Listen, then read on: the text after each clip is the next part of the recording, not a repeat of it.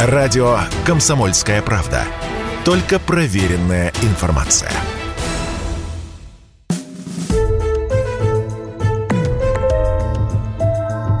История за пределами учебников. На радио «Комсомольская правда».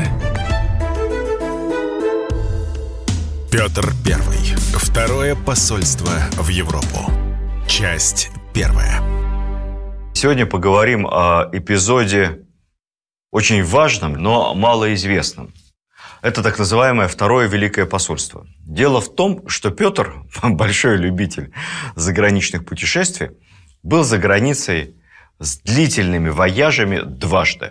Все знают, учили в школе про его первый знаменитый тур по Восточной и Северной Европе, когда он прожил несколько месяцев в Германии, в Голландии, потом посещал Англию, на обратном пути Австрию. Мы об этом подробно рассказывали. Но гораздо важнее на самом деле, с точки зрения дипломатических результатов, было второе Великое посольство, которое тоже было очень долгим, ну просто беспрецедентно долгим по любым меркам межгосвизитов высокого уровня. Тоже полтора года Петр находился за границей. Это был 1716-1717 год.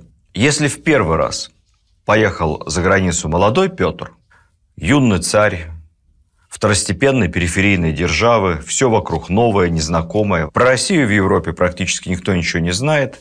Петр, с точки зрения европейцев, экстравагантно выглядит, экстравагантно себя ведет и привлекает к себе всеобщее любопытство. Это скорее экзотика, нежели интерес, поскольку роль России в мировой политике того момента, она исчезающе мала. То второй раз, уже несколько лет спустя, после Полтавы, после целого ряда триумфальных побед в Северной войне, в Европу едет царь мощной державы, зрелый мужчина, Петру на этот момент около 45 лет, человек абсолютно сложившийся, уверенный в себе – и ставящий в ходе этой поездки перед собой целый ряд очень практичных и конкретных целей. Не просто полюбопытствовать, узнать, как работают заводы, фабрики, новые отрасли, посмотреть, как живет за границей, позаимствовать опыт и поднанять побольше толковых мастеров, ученых, архитекторов, военных офицеров, инженеров. Это и в первый раз так было. Но помимо этого решить нужно было ряд больших задач. Во-первых, Северная война подходит к концу. Надо Швецию уже дожимать. И надо сделать так, чтобы все территориальные приобретения России, в первую очередь побережье Балтийского моря, Европа признала. Это была задача номер один. Петр хотел поставить точку, чтобы Швеция не нашла себе союзников для продолжения войны в будущем в попытках отторгнуть у России Балтику, современную Ленинградскую область, целый ряд других территорий, которые Россия к тому моменту занимала. Нужно было заранее договориться о международном признании победы России в Северной войне и получении новых больших территорий в Европе. Это очень важно. Кстати, это дипломатически правильный ход. Вторая задача. Нужно было поискать новых союзников. Россия, по сути, продолжала войну против Швеции в одиночку.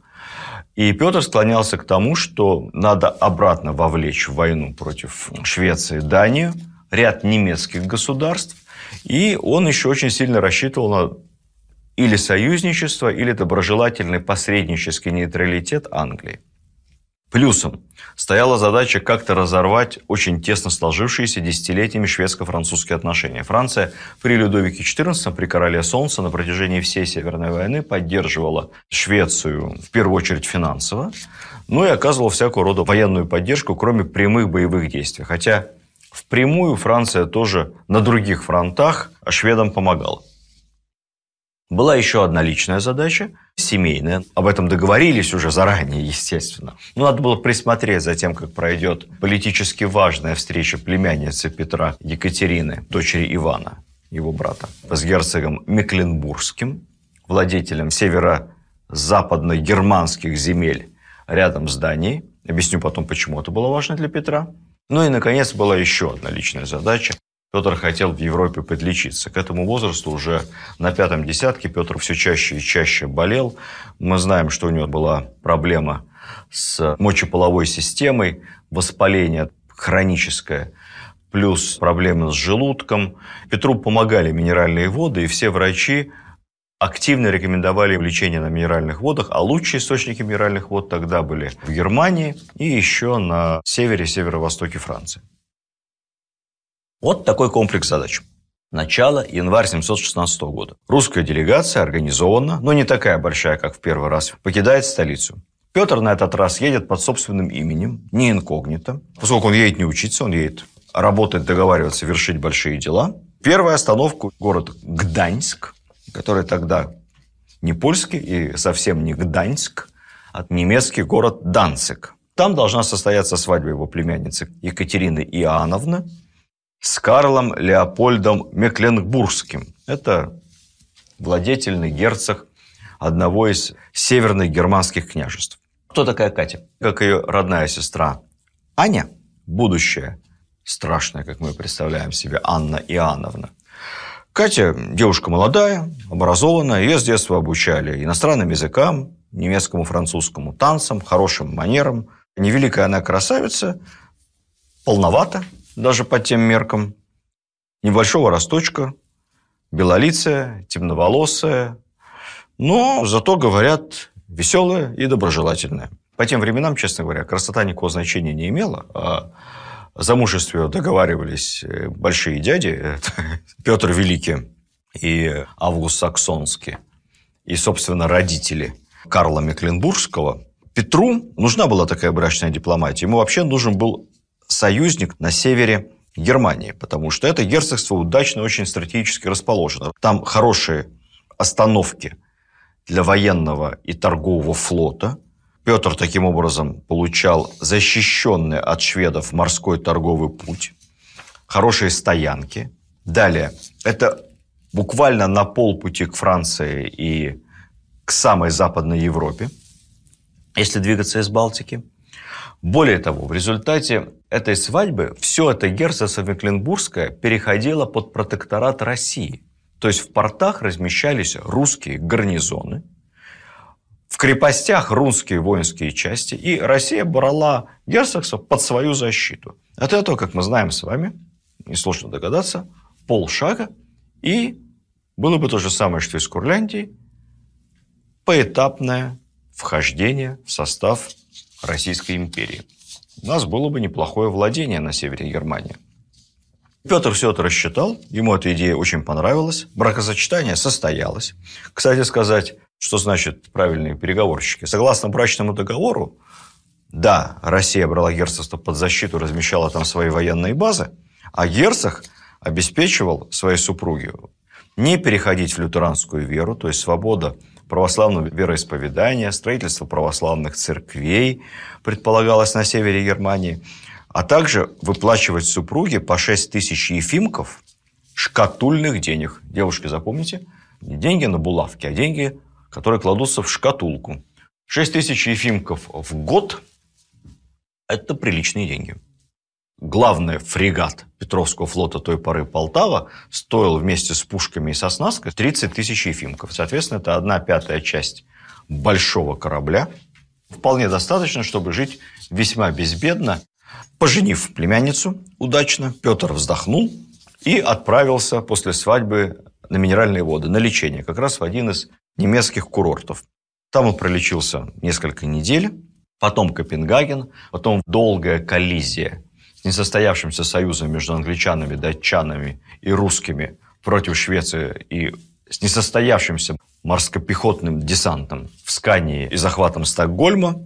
Начну с попытки России договориться с англичанами о чем-то хорошем. С попытки русских как-то установить с англичанами не только традиционно взаимовыгодные торговые, но и военные и политические отношения. Англия была заинтересована в торговле с Россией, как мы знаем, поскольку получала от нее важные кораблестроительные материалы, Англия владычица морей, лес, пенька, парусная ткань и так далее. Без этого бы всего не было эффективного английского флота. Но держалась в стороне. И вот на каком-то этапе шведы начинают открытую торговую войну, захватывая в Балтике все суда, идущие в Россию, в том числе суда английские. Достаточно сказать, что только весной 15 года шведы захватили около 30 английских судов, которые шли торговать с Россией. На почве финансовых сложностей англосаксы занервничали, и это привело к естественному сближению русских и английских интересов. Карл XII, не понимая, видимо, того, что с англичанами можно договариваться о чем угодно, но нельзя ущемлять их финансовые интересы, подписал так называемый Каперский устав, который открыто узаконил шведское пиратство, как в лучшие времена викингов, морской разбой на Балтике. Все суда, направляющиеся в Россию и из России, могли захватываться каперами, шведскими пиратами с дележом добычи между ними и казной шведской. Таким образом, Англия вступает в конфликт с Швецией, она начинает требовать компенсации огромных убытков и решает, что пора как-то этого Карла урезонить. Может быть, стоит нам поддержать русских. Вот тут и начинается сосредоточение союзных флотов британского, датского и огромного русского флота, который прибыл вместе с Петром в районе Копенгагена. Начинаются переговоры по поводу высадки совместного десанта в Швеции. Там от Дании до Швеции, посмотрите на карте, рукой подать. Но все вот эта история весны 1716 года – это большое темное пятно.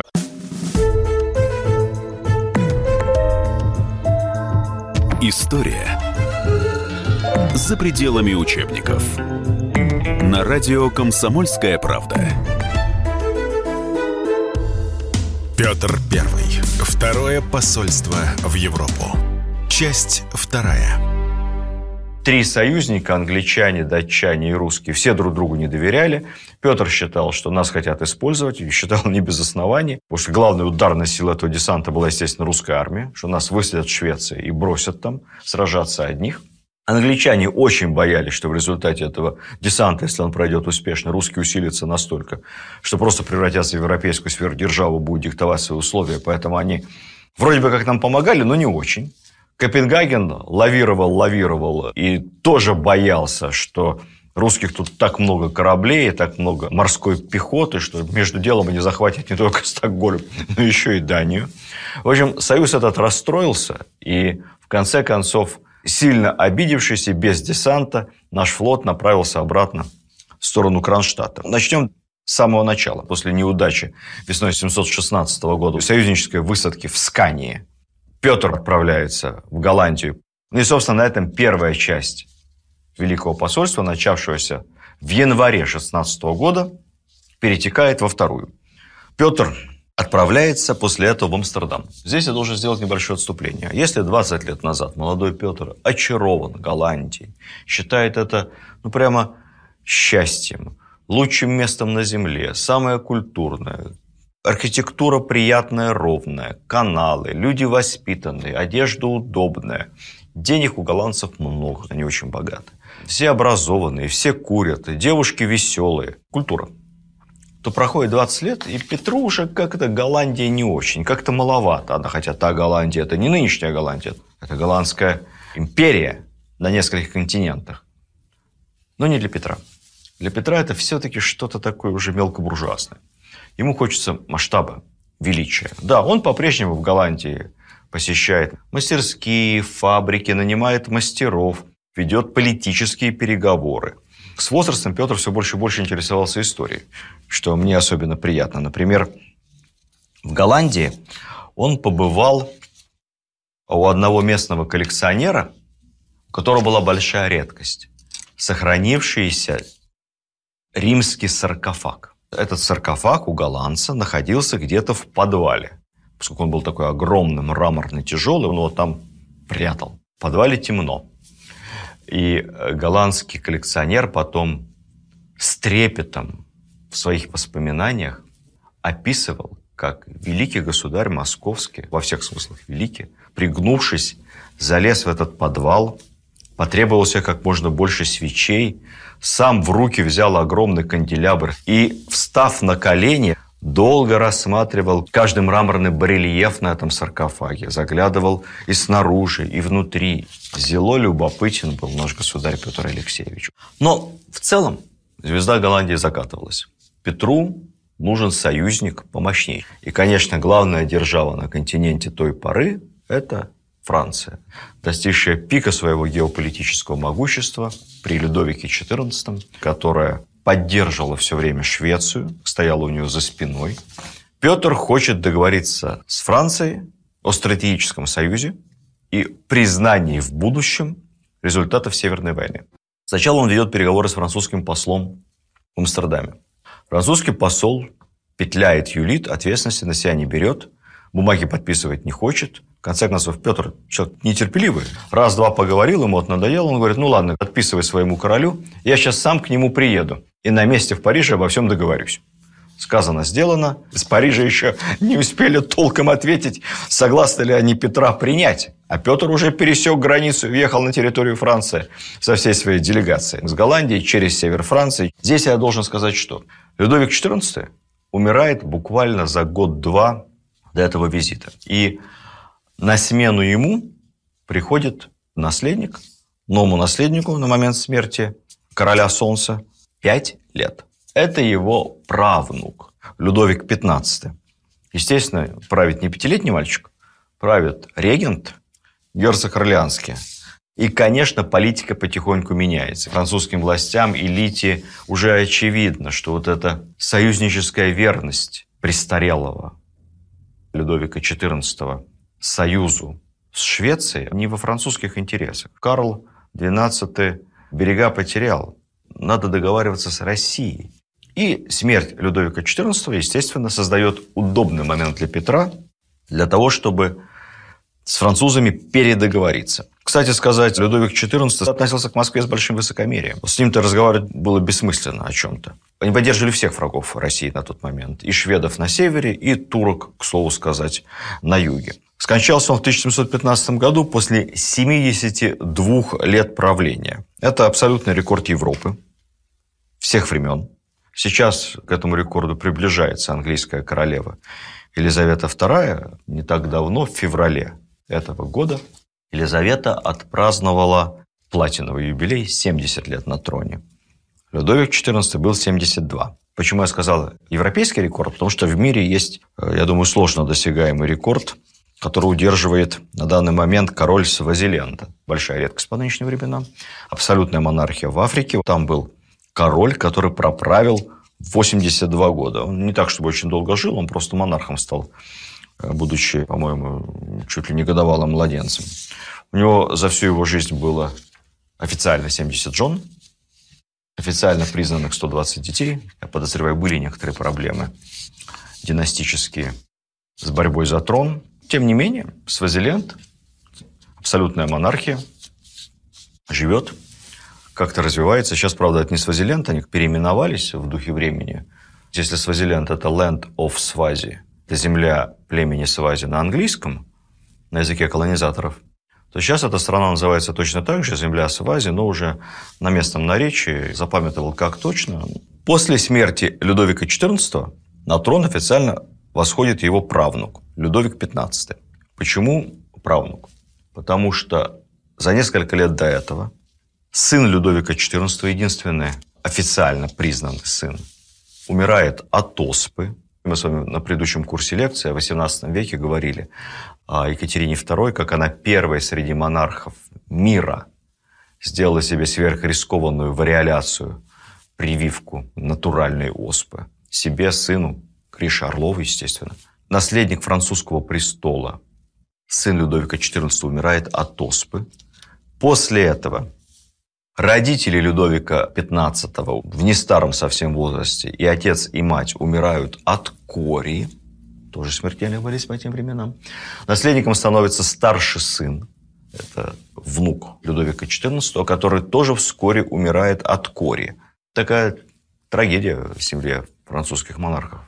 Богатые тоже плачут.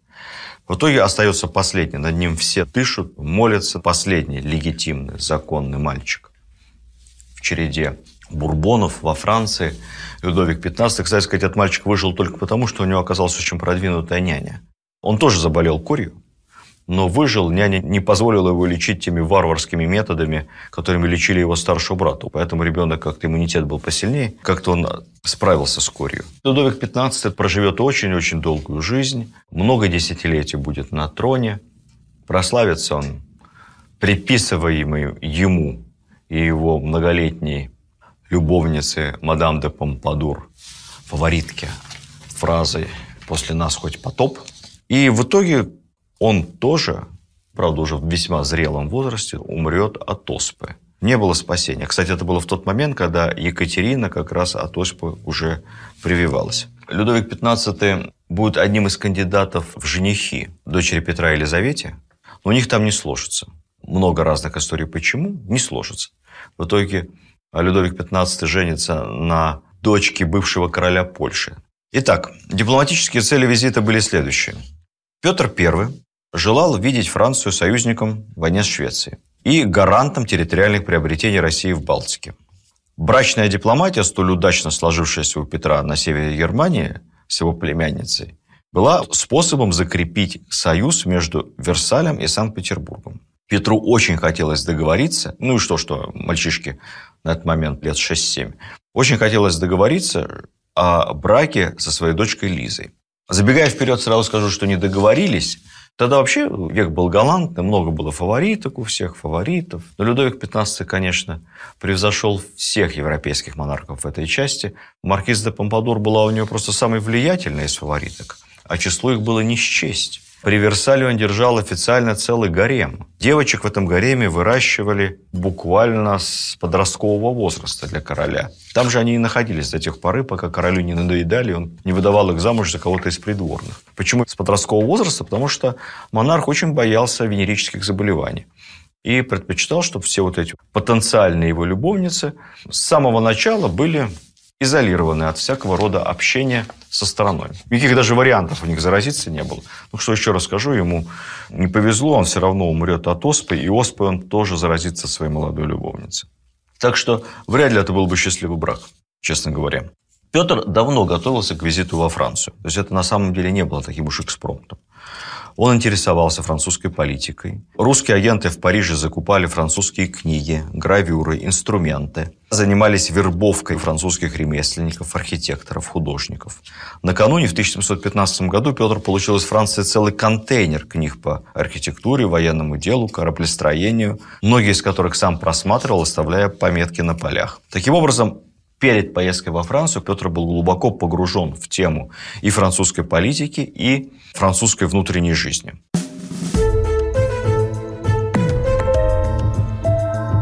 История за пределами учебников. На радио «Комсомольская правда». Петр Первый. Второе посольство в Европу. Часть третья. В Кале и Дюнкерке на севере Франции Петр традиционно интересуется укреплениями, кораблями, заводами, сооружениями, арсеналом, обустройством эллингов для кораблей и также традиционно совершенно равнодушен к внешней протокольной части своего визита. Это, кстати, представляло полный диссонанс с неписанными правилами приличия. Франция на тот момент – это мировая столица придворного этикета. Она диктует моду, как должно жить и как должно вести себя государем. Французское дворянство осознавало себя особой кастой, вообще особой расой, неизмеримо выше простолюдинов. И на полном серьезе считалось, что знать французское происходит от франков, от германцев, а крестьяне, они происходят от галлов, поэтому они просто разных национальностей. Единая французская нация была тогда только в умах французских просветителей, которых тогда еще толком и не было. Петр при этом демонстративно пренебрегает общением с благородным сословием, зато много и тесно общается с мастеровыми и ремесленниками. По меркам французского сословного этикета ведет себя просто неприлично. 5 мая царь осматривал где-то в Нормандии суконную фабрику, где поговорил со всеми, от хозяина фабрики до суконщиков. Но потом он на отрез отказался встречаться с местным епископом и местной дворянской знатью, сказав, что на это у него нет времени. Петру было бессмысленно говорить о протокольных мероприятиях. Если он не желал на них присутствовать, он в последнюю секунду менял программу визита без всякого согласования с принимающей стороной. Общался он только с теми людьми, с которыми ему интересно. Кстати, уже в Северной Франции Петра неожиданно поразила нищета сельского населения. Петр много путешествовал по России, как мы понимаем с вами, представлял уровень жизни наших крестьян. Ну, теперь подумайте, как жило французское крестьянство той поры, если Петр сам оставил достаточно резкие замечания о нищете как в деревнях Франции, так и в предместьях больших городов, особенно Париж.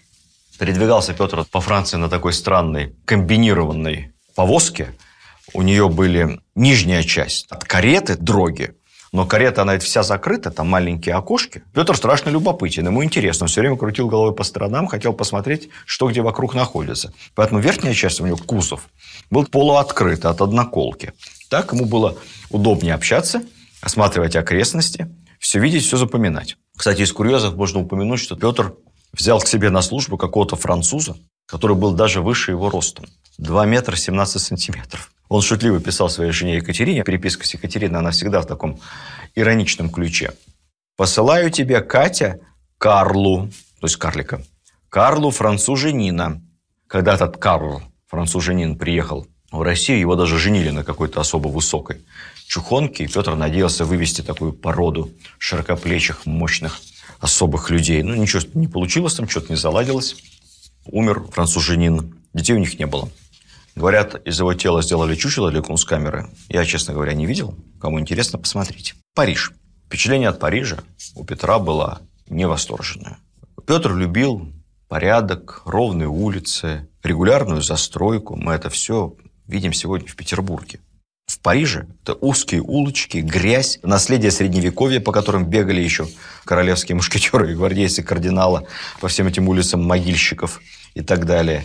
Ведь тот центр Парижа, который мы знаем с вами сегодня, вся эта красота, она появилась только в конце XIX века, после масштабной перестройки города бароном Османом. Барона обвинили тогда в том, что он изуродовал Париж, но только тогда Париж и приобрел свой современный, с архитектурной точки зрения, прекрасный вид. Париж при Петре был городом грязным, вонючим, и нашему государю приписываются следующие слова. Кавычки открываются. «Париж воняет, и от смрада скоро вымрет».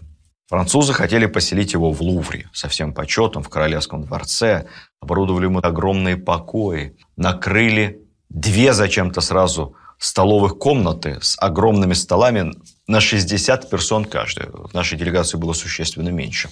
Видимо, предполагалось, что Петр будет постоянно устраивать какие-то званные попойки. Петр осмотрел свои спальные покои, эти гигантские столовые, походил, для приличия отведал немного уже накрытых королевских кушаний, после чего попросил себе пива и хлеба с репой. И сказал, что, знаете, тут как-то неловко мне, и переселился в гостиницу. Гостиница находилась неподалеку, Петр чувствовал себя там хозяином, потому что он снял для своей делегации весь этот небольшой отель. Но на самом деле он поступил очень тонко, потому что Петр предполагал быть в Париже долго. Он там пробудет полтора месяца. И одно дело, когда ты все время на глазах у кого-то, на чужой территории, и, соответственно, все, кто будет с Петром встречаться, будут приходить во дворец королю Франции. А так Петр вызывал всех французских вельмож к себе. И, как мы увидим вскоре, и регент, герцог Орлеанский, тоже не будет принимать Петра в Лувре, а прибудет к Петру в отель, Петр очень точно понимал свой вес в европейской политике, правильно расставлял акценты и делал так, что даже протокольные мероприятия проходили теперь по сценарию Петра. Кстати сказать, в отеле ему тоже не очень понравилось, в том смысле, что он не любил больших комнат и высоких потолков, ему дали самую красивую спальню. Петр затащил туда свою знаменитую походную постель. Это был полушкаф, полугардероб, и в этом шкафу и ночевал. Тогда это считалось очень модным, поскольку спать в закрытом помещении полусидя считалось полезным для позвоночника. Не представляю, как Петр засыпал, но вопрос привычки. Получалось шкафу и полезно для здоровья, и психологически комфортно. Петр любил низкие потолки. Повседневная жизнь царя была объектом пристального внимания парижан. Они с нескрываемым любопытством следили за каждым шагом русского медведя. Об этом писали газеты, множились слухи, домыслы.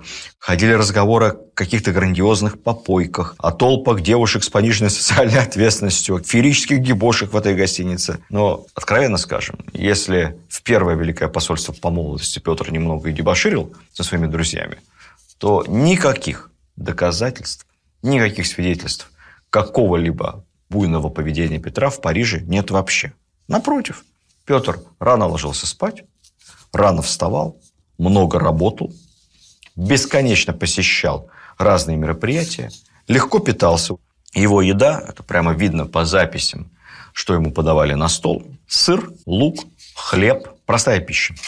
Очень простое одеяние Петра. Нельзя сказать, что он любил грубую одежду. Нет, по-своему Петр был модником. Если мы посмотрим на гардероб Петра, который хранится сейчас главным образом в Эрмитаже, то вся его одежда и камзолы, кафтаны, офицерские мундиры, они сделаны очень качественно. Это максимально тонкое по тем временам качественное сукно, шерсть, там, где необходимо, какие-то, конечно, кружева, галстуки. Если это галстуки, то из тонкой полотняной материи, либо из тонкой шелковой материи.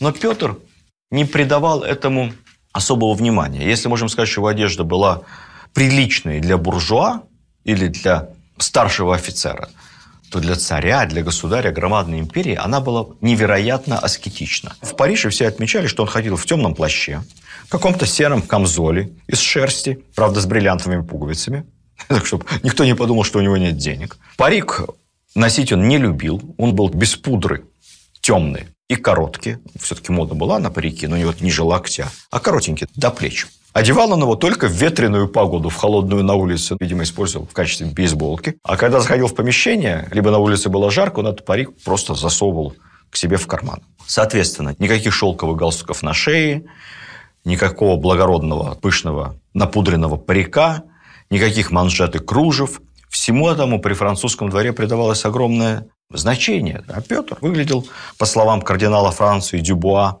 я зацитирую, Царь, одетый как простой буржуа, в те времена буржуазия была лишена какого бы то ни было скромного обаяния. Это была крайне уничижительная оценка. Как буржуа, это, как по-нашему сказать, как лавочник одет. Царь, везде сопровождаемый одним лишь лицом своей свиты, начал осматривать город и посещал все места, достойные внимания. Он жаждал все видеть, все знать, при этом высказывал самые здравые суждения. Царь всегда держит при себе карандаш, бумагу, он набрасывает на бумагу чертеж всего, что кажется ему заслуживающим внимания. Перечислить места и учреждения, предприятия, которые посетил Петр, не хватит времени всей нашей лекции. Он был везде. В ботаническом саду, в обсерватории, где провел несколько часов у телескопов, купил себе за 2000 рублей большие деньги. Механическую модель движущейся небесной сферы, представляющей собой объяснение системы Коперника. Он посещал несколько раз королевскую типографию, все слесарные, плотницкие королевские мастерские, кабинеты механики, библиотеки, Королевскую академию живописи и скульптуры, фабрику зеркал в Сан-Антуанском предместе, мастерские столяров и литейщиков. Не романтично, но полезно. Несколько раз бывал в легендарной Сорбоне. Есть история о том, что он даже побывал на могиле кардинала Ришелье и, обняв его статую, сказал – я бы отдал половину моего государства такому человеку, как ты, дабы научил ты меня управлять другой половиной. Исторический анекдот. Петр был не из тех людей, которые отдадут кому-то хоть одну деревню от своего государства ни за какие ковришки. А вот научиться всему хорошему, это Петр умел. В Лувре Петр побывал на какой-то выставке искусств, но больше всего он пришел в восторг в зале, где были представлены маленькие модели военных крепостей, фортификаций, сделанных знаменитым, самым прославленным европейским инженером Вабаном. И на примере этих маленьких крепостей он тоже ползал, смотрел, какие там хитрости, как лучше сделать крепость, как лучше строить, как лучше защищать, как лучше штурмовать. В мануфактуре гобеленов Петр побывал дважды. Долго наблюдал за работой мастеров, беседовал с ними загорелся идеей создать такие же гобеленовые мастерские в Петербурге. Кстати, и создал. Там же наняв в Париже примерно 60 мастеров разных профессий и увезя их с собой.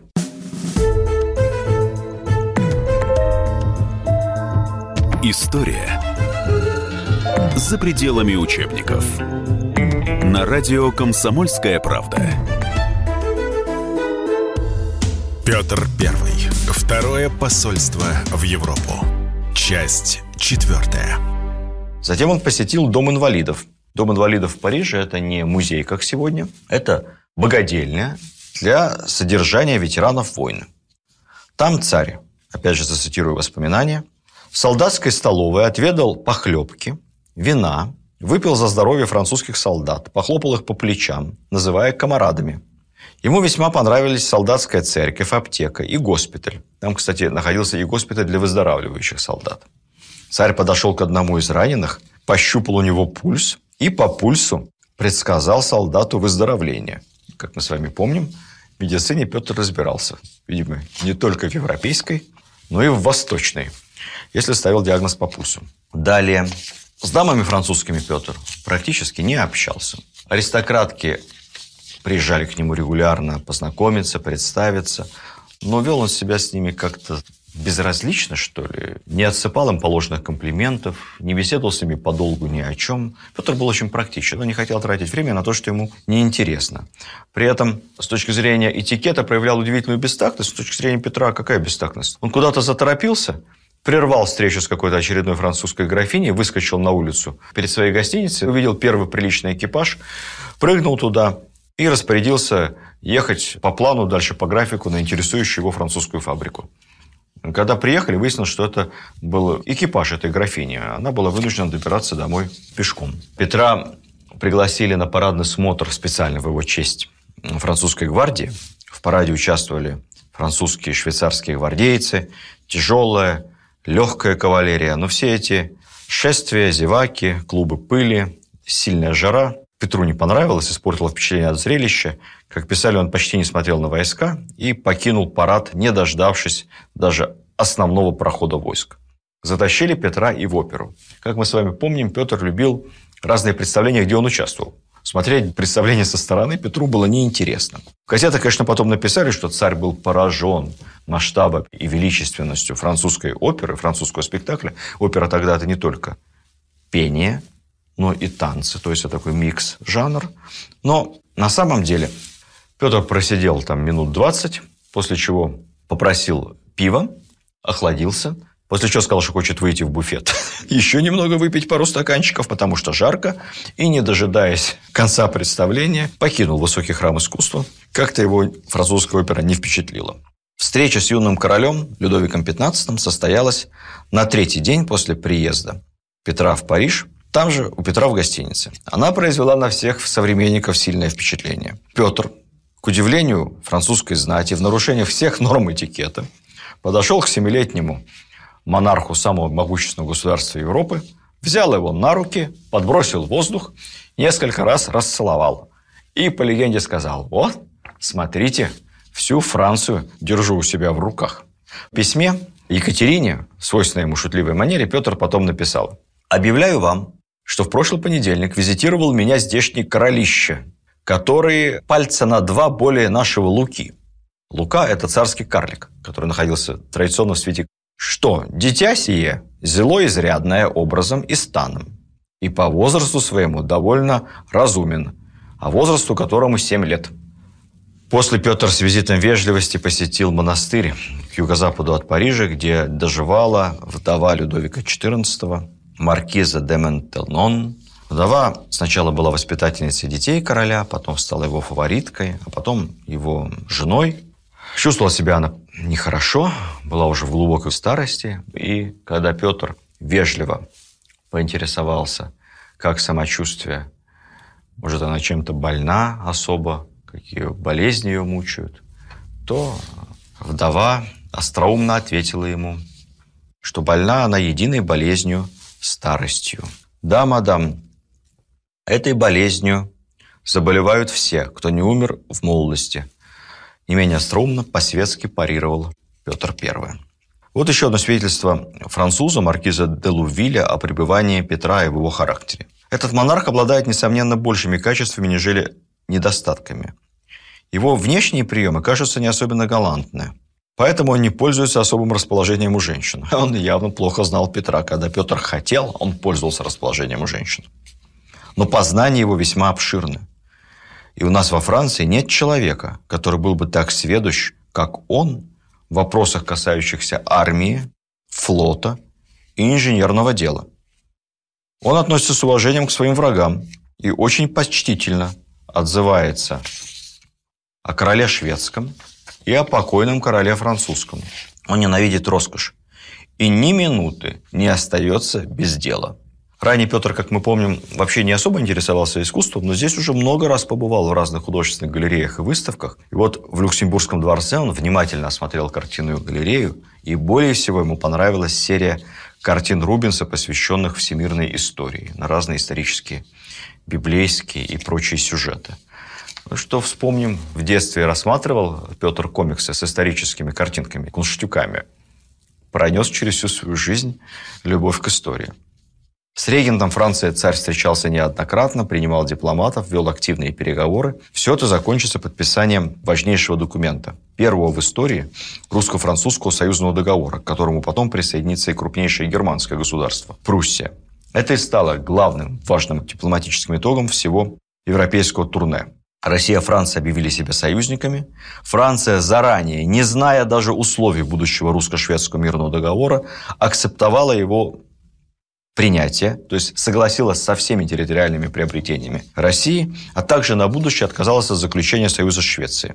При этом царь во время своего визита, в отличие от первого раза, ни на секунду не выпускал из рук нити управления страной. Письма, отправленные из Парижа, свидетельствуют о том, что он руководил в деталях и военными действиями, и заботился о развитии внешней и внутренней торговли, занимался благоустройством Петербурга, давал указания о заведении разных фабрик. Много времени у него занимало контроль за выслеживанием царевича Алексея. Об этом мы поговорим с вами попозже. Тогда же, кстати, с Россией и Францией были официально установлены дипломатические постоянные отношения на уровне послов. Все свое пребывание в Париже Петр не изменял своим привычкам. Рано вставал, обычно в 4 утра. Рано ложился спать, не позже 9-10 ел привычную пищу, по субботам ходил в баню, которую специально построили для него, ну, не было в Париже бань, на берегу Сены. В документах посольства указывается, что банщику заплачено за сено, которое брали в баню, для парилки на постилку полов, и за мыло заплачено 2 ливра и 12 копеек. Такая была смешанная система оплаты. Зрелище русских, которые выбегали после парной, прыгали прямо в реку, вызывало большой интерес у парижан и парижанок. Фонтенбло Петру устроили традиционную королевскую охоту на оленей. Охота не понравилась Петру, он вообще не любил охотиться, считал это пустой тратой времени. Когда в день рождения 30 мая Петру устроили большой праздник, деревья, фонтаны были иллюминированы, небо освещалось фейерверками, музыканты играли на духовых инструментах.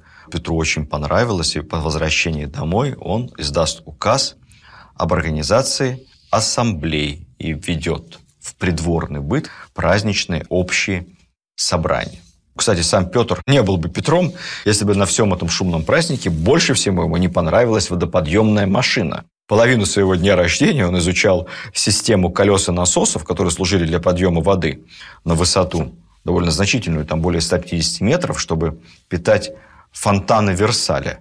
Всю эту систему будет поручено изучить, скопировать, усовершенствовать, и результатом станет наш блестящий Петергоф, который для каждого, кто бывал в Петергофе и в Версале, конечно, каждый скажет, что Версалю до нашего Петергофа, честно скажу, как до Луны.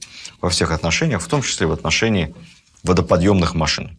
Кстати сказать, когда дошли слухи об этом шумном празднике и дне рождения Петра в Версале, все-таки Екатерина нашла повод его упрекнуть в гулянках – и написала ему шутливое письмо, говоря о том, что там, наверное, ты с девушками французскими развлекаешься. На что Петр оправдывался ей письменно. Какие девушки? Я не таковски. Стал я стар. Да и по старости моей вести себя так вообще неприлично. Так писал 45-летний Петр.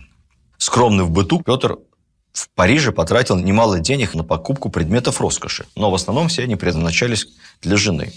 В расходных книгах зафиксирована покупка двух колясок с двойными пружинами. Удобно было ездить по нашему бездорожью. Различные мебели для дома, тканей, женских платьев и даже цветочных горшков. Так что был Петр не чужд домовитости. Ну и последний штрих. Петр посетил Академию наук и произвел огромное впечатление – на членов Французской Королевской Академии своим искренним интересом к самым разным наукам, особенно к точным, инженерным, к математике и к своим познаниям. Уже после отъезда, прибыв в Петербург, Петр получит письмо, официальное извещение из Парижской Академии Наук о том, что он избран ее почетным членом. Причем в письме отдельно было подчеркнуто, я переведу это на современный язык, что избираем мы вас почетным членом не в силу вашего титула, а исключительно из преклонения перед тем вниманием, искренним интересом к развитию науки. Так деликатно, но, видимо, искренне написали французские академики. Петр в ответном письме предложил установить постоянные отношения между русскими учеными. Вскоре он издаст указ об организации Российской Академии Наук и французскими учеными, дабы они постоянно обменивались разными научными новинками, открытиями, вели переписку. А в качестве жеста доброй воли что мог Петр подарить французским ученым? Вспомним с вами, что Петр любил более всего – карты. Он подарил им единственную новейшую карту, самую последнюю Каспийского моря.